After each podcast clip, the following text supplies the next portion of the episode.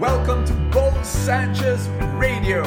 Thank you so much for making me a part of your life. I have a powerful, powerful message I want to share to you, and I hope you are listening. Your heart is open because this message is going to bless your life. You have to put people before things. I cannot count the number of times I've preached this message, and time and time again it blesses people. Let me let me tell you why. Oh before that hi my name is bo sanchez. Welcome to full tank. Thank you to my supporters. Thank you for helping in the mission. I've asked a lot of older people. I talk to a lot of people right? And so i, I ask a lot of them what are your biggest regrets? What what are your most painful regrets? And it's like a chorus. It's like a refrain. It's the same I did not express my love enough. I did not spend enough time with my children, with my family. I did not apologize for a broken relationship. It just I just hear it again and again and again. And you know what? I'm I'm telling you, it, it's it's basically that. They have placed things before people. I was praying over a man, 60 plus years old, with cancer. He knew he was dying. The doctor told him already, You're going to have a few months to live. And so when I was there praying for him, he started sobbing. This, this grown up man, older man, sobbing in front of me. And then he told me why. His children don't visit him.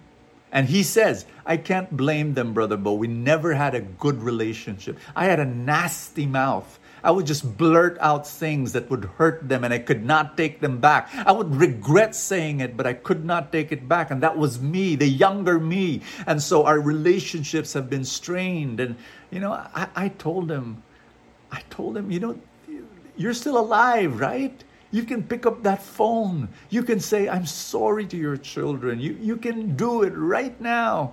You know what? I, my heart broke because I was telling myself, this guy's gonna die alone. We were in this we were in this big house and and he was gonna die alone. My dear friends, when I read the Bible in the Old Testament, in the span of 300 years, there were I think about 43 kings of Israel. You know what's sad? About 8 of them were good. Most of them were bad. And and it's wild how one bad king would have a son who will be a, another bad king and then he would have another son would be another bad king. You know, you, you know, if you kind of like summarize the stories of, the, of this whole time of Israel when they were bad, bad kings, I'll tell you what it is. Are you ready? I hope you're listening. it's wild. The father, who was a king, he was busy building his kingdom, not building his son. He was raising up an empire, not raising up his family.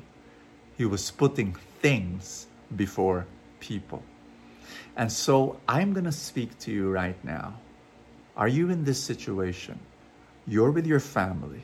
Are you putting things before people? And that's why there's broken relationships. Please, things don't last. But your relationships with people, that's what you can bring after you die. And I'm going to challenge you to always, always, always put people before things. In our gospel for today, Matthew 13, Jesus talks about the parable of the sower. And you know what?